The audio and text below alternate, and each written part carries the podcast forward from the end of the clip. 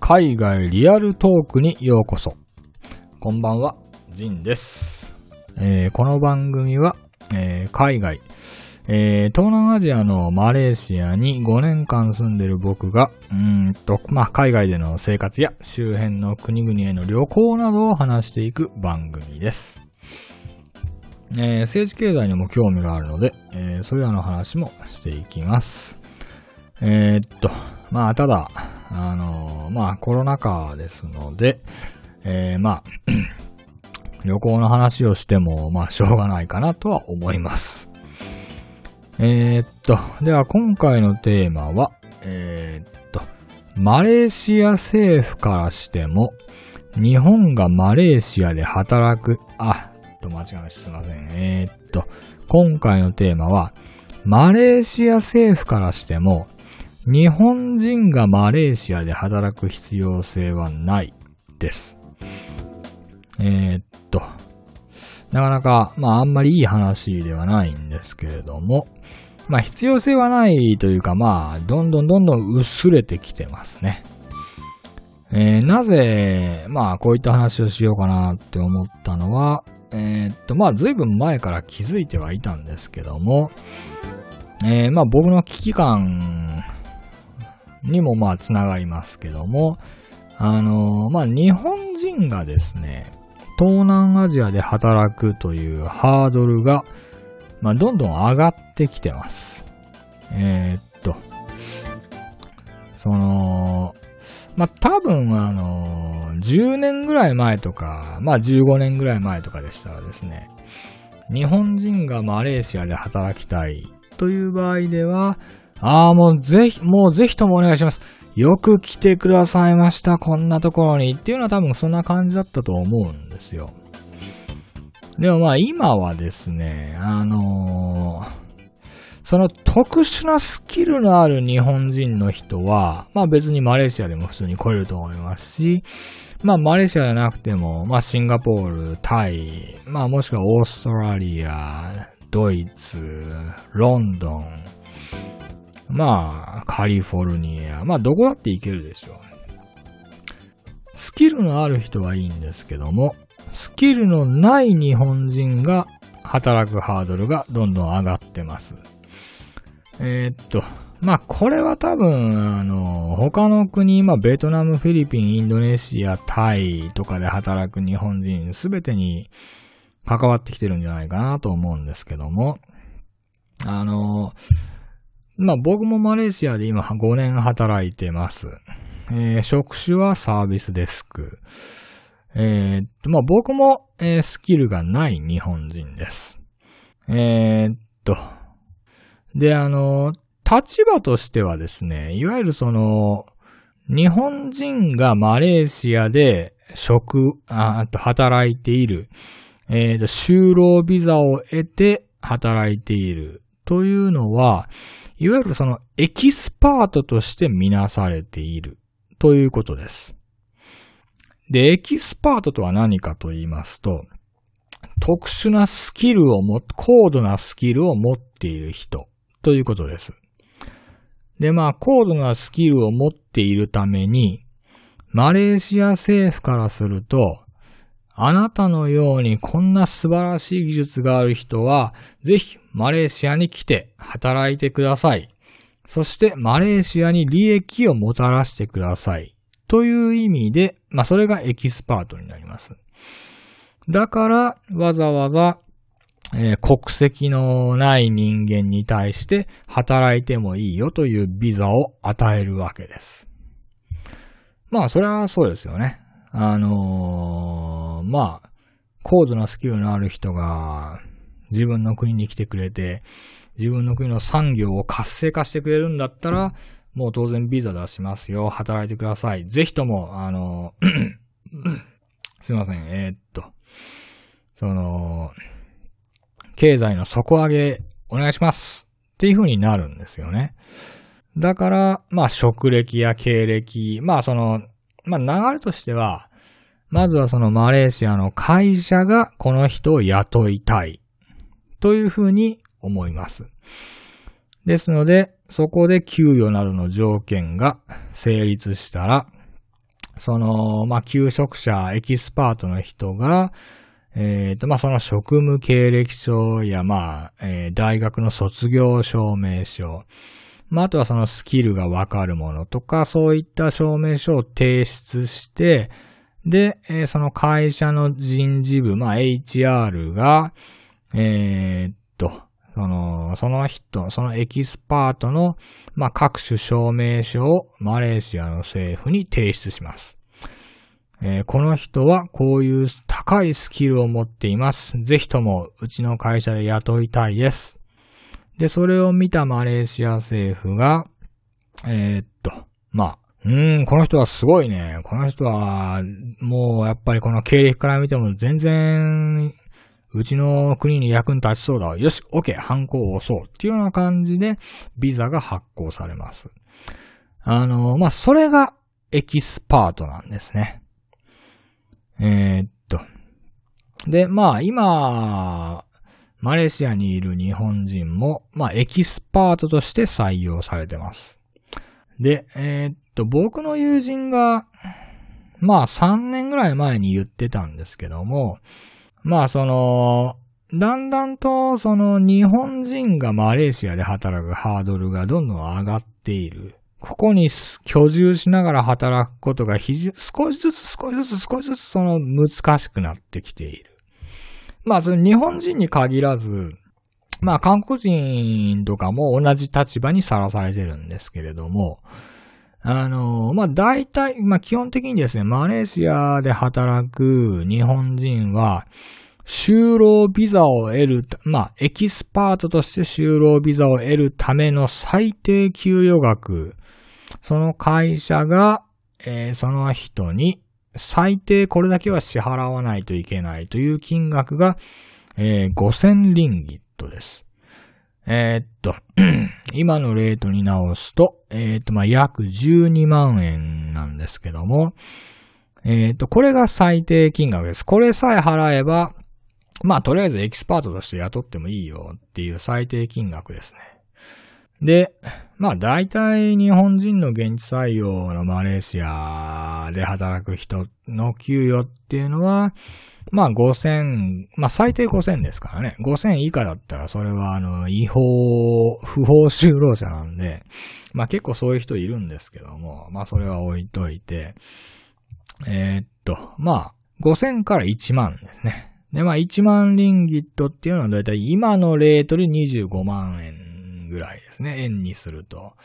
まあ、マレーシアリンギットものすごく今弱いんでですね。まあ、通常通りになればもうちょっと金額も上がるかなとは、日本円やドルにした時の金額も上がるかなとは思うんですけども。まあ、あの、で、まあ、その給与、その、約12万円から約25万円の給与なんですけど、あのー、僕の友達、まあ昔の同僚が言ってました。あのー、12万円とかですね、25万円とかですね、どう考えても国家としてぜひともここで働いてくださいっていう人がもらうようなエキスパートの給与じゃないんですよ。安すぎるんですよ。あのー、例えば、あの、日本という国がものすごく経済が強くてですね。あのー、もうこんな国からわざわざ来てくれるんだったらも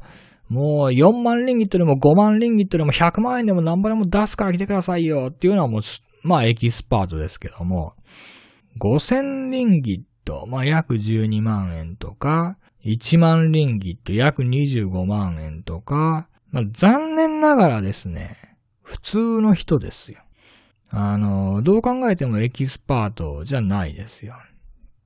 まあ僕もこの間のあたりの給与に入るんで、まあ僕もあんまり人のことは言えないんですけれども、えー、っとですね。まああんまり給与高くないし、そんなに重要な仕事でもないですよね。言ってしまえば。客観的に言うと。まあ僕も含まれちゃうんで、あれですけども。まあ実際にその1万リンギット以下の人はもういらないよっていうようなことを言い出す政治家の人もいるので、もしそうなったらビザが下りないので、日本人の現地採用者はもう大半がマレーシアを出ないといけなくなると思います。そうですね。で、あのー、まあその、最低金額の5000リンギットですけども、まあぶっちゃけですね、あのー、まあ今コロナ禍で結構不況だから、給与も上がんないし、まあクビになる人も多いからそれどころじゃないんですけれども、ちゃんと働けてるマレーシアの人からすると、あの、5000リンギットトって全然高くないですね。安いですよ。で、大体あの日本人でマレーシアで現地採用してる人っていうのは、まあ多くの場合、多分あのコントラクター、いわゆる契約社員の身分になってる人が多いんじゃないかなと思います。まあ、もしくはどこかの人材派遣会社、マンパワーとかああいったところを通してるケースもあると思うんですけれども、えー、っと、その場合って大体ボーナスないんですよね。まあ、ある人もいると思いますけどね。で、まあ、その、で、ただ、ローカル、特にマレー系の人って確か、あの、契約社員とか認められてなかったと思いますから、絶対ボーナスがつくんですよ。で、割と3000、4000リンギット毎月もらってる人も結構いるんで、ボーナスとか考えたらですね、その日本人の現地採用者よりも、えー、給与を多くもらってるローカルのマレーシアの人っていうのも結構多いんですよ。あの、よくですね、その、あの、現地採用の人は給与は、例えばその駐在員の人よりは少ないけど、ローカルの人よりは全然多いんだよっていうような、そういう言葉をたまに聞いたりするんですけど、果たしてそうかなっていうのは結構ありますね。いや、正直ですね、マレーシアの人結構もっともらってる人いますよ。もう全然、現地採、日本人の現地採用の人っていうのは、もうほんとローカルの人よりも全然お金ない人って多いと思いますね。うん。で、あの、まあ、例えばですね、メイバンクとかですね、えー、っと、もう下手したらボーナス20ヶ月分とかそんなんも普通にあったりするんで、で、なおかつですね、例えばあの、ペトロナスとかそういう超巨大企業、まあ、オイルの会社ですね。まあ、F1 でも優勝してるんで、まあ結構名前は知られてると思うんですけど、そういう会社とかはもう例えば、あの、年間の売り上げが13兆円で、えー、年間の利益が4兆円ぐらいあるとか、ちょっと意味わかんないぐらいの会社なんで、全然その、日本の超一流の上場企業よりも全然利益あるじゃんみたいな会社もあったりするんで、全然ボーナスもすごいわけなんですよ。ですので、まあ、田舎で働、マレーシアの、例えばそういう都会の方ではなくて、田舎で働いてる人とかに比べたら、やっぱり日本の現地採用者っていうのはまだお金をもらってる方ですけど、まあ割と街で働いてる人から比べたらですね、全然もらってない。むっちゃ安いと思いますよ。で、その、そういう風にですね、マレーシアのローカルの給与と現地採用の給与があまり違わなくなってくるとですね、その、まあ、例えば、マレーシアでその仕事をする必要もなくなってきますよね。あの もう日本で働かせた方がいいやっていう風な動きになるのは、まあ目に見えてますよね。で、まあやっぱりそういう流れになるっていうのは、やっぱり日本の価値が相対的に下がっていることや、まあやっぱり日本国内の賃金がやっぱり安すぎることにあると思いますね。例えば日本の給与が まあ、うんと、まあ、シンガポールみたいに大卒30万、大学卒業したばかりの人でもまあ30万円ぐらいあるんだったら、まあ、マレーシアの現地採用者もまあ、それぐらいの金額を出さないと、日本で働、日本人が日本で働いてしまいますから、求職者が取れないですから、まあ上がりますけど、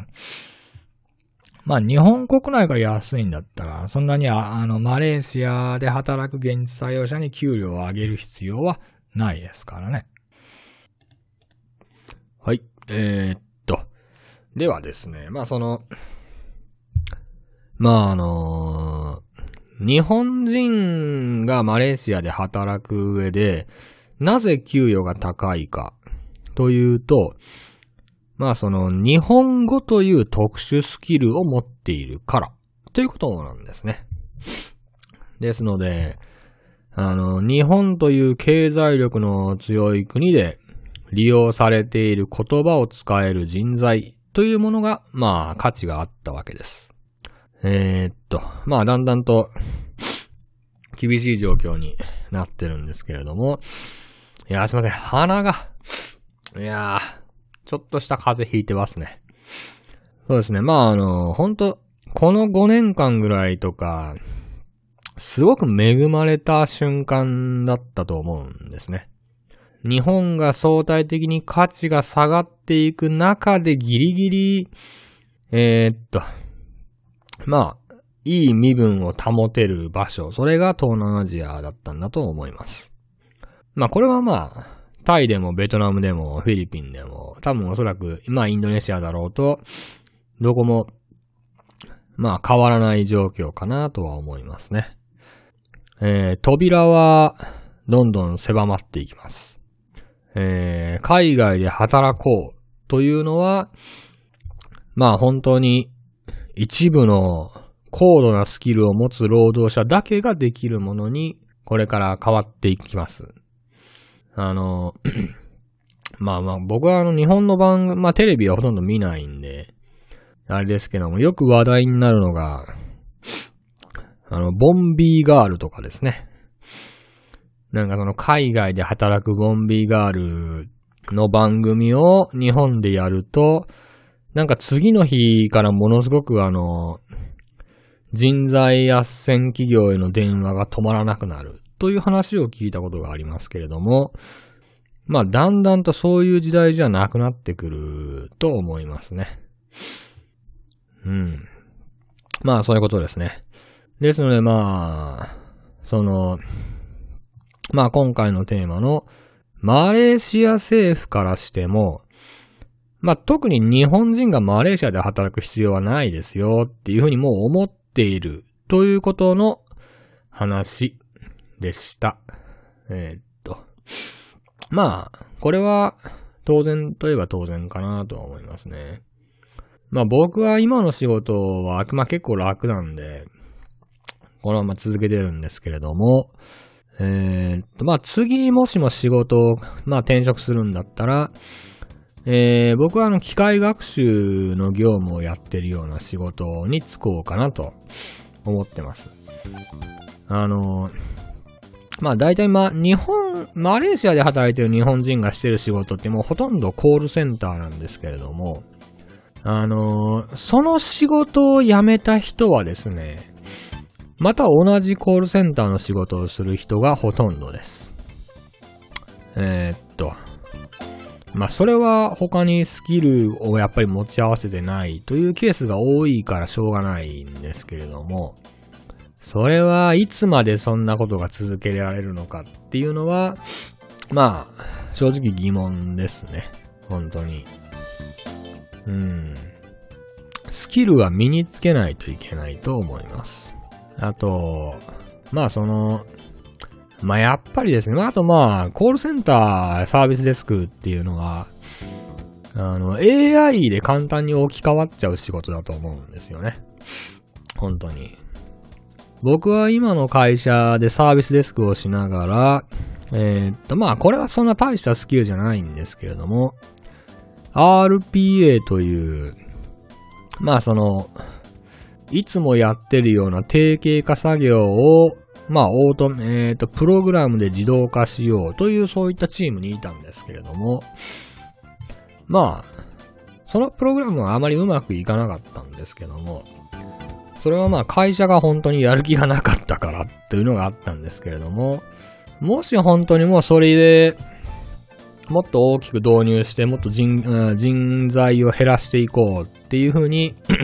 会社が思ってたら、まあ随分人は減ってると思いますね。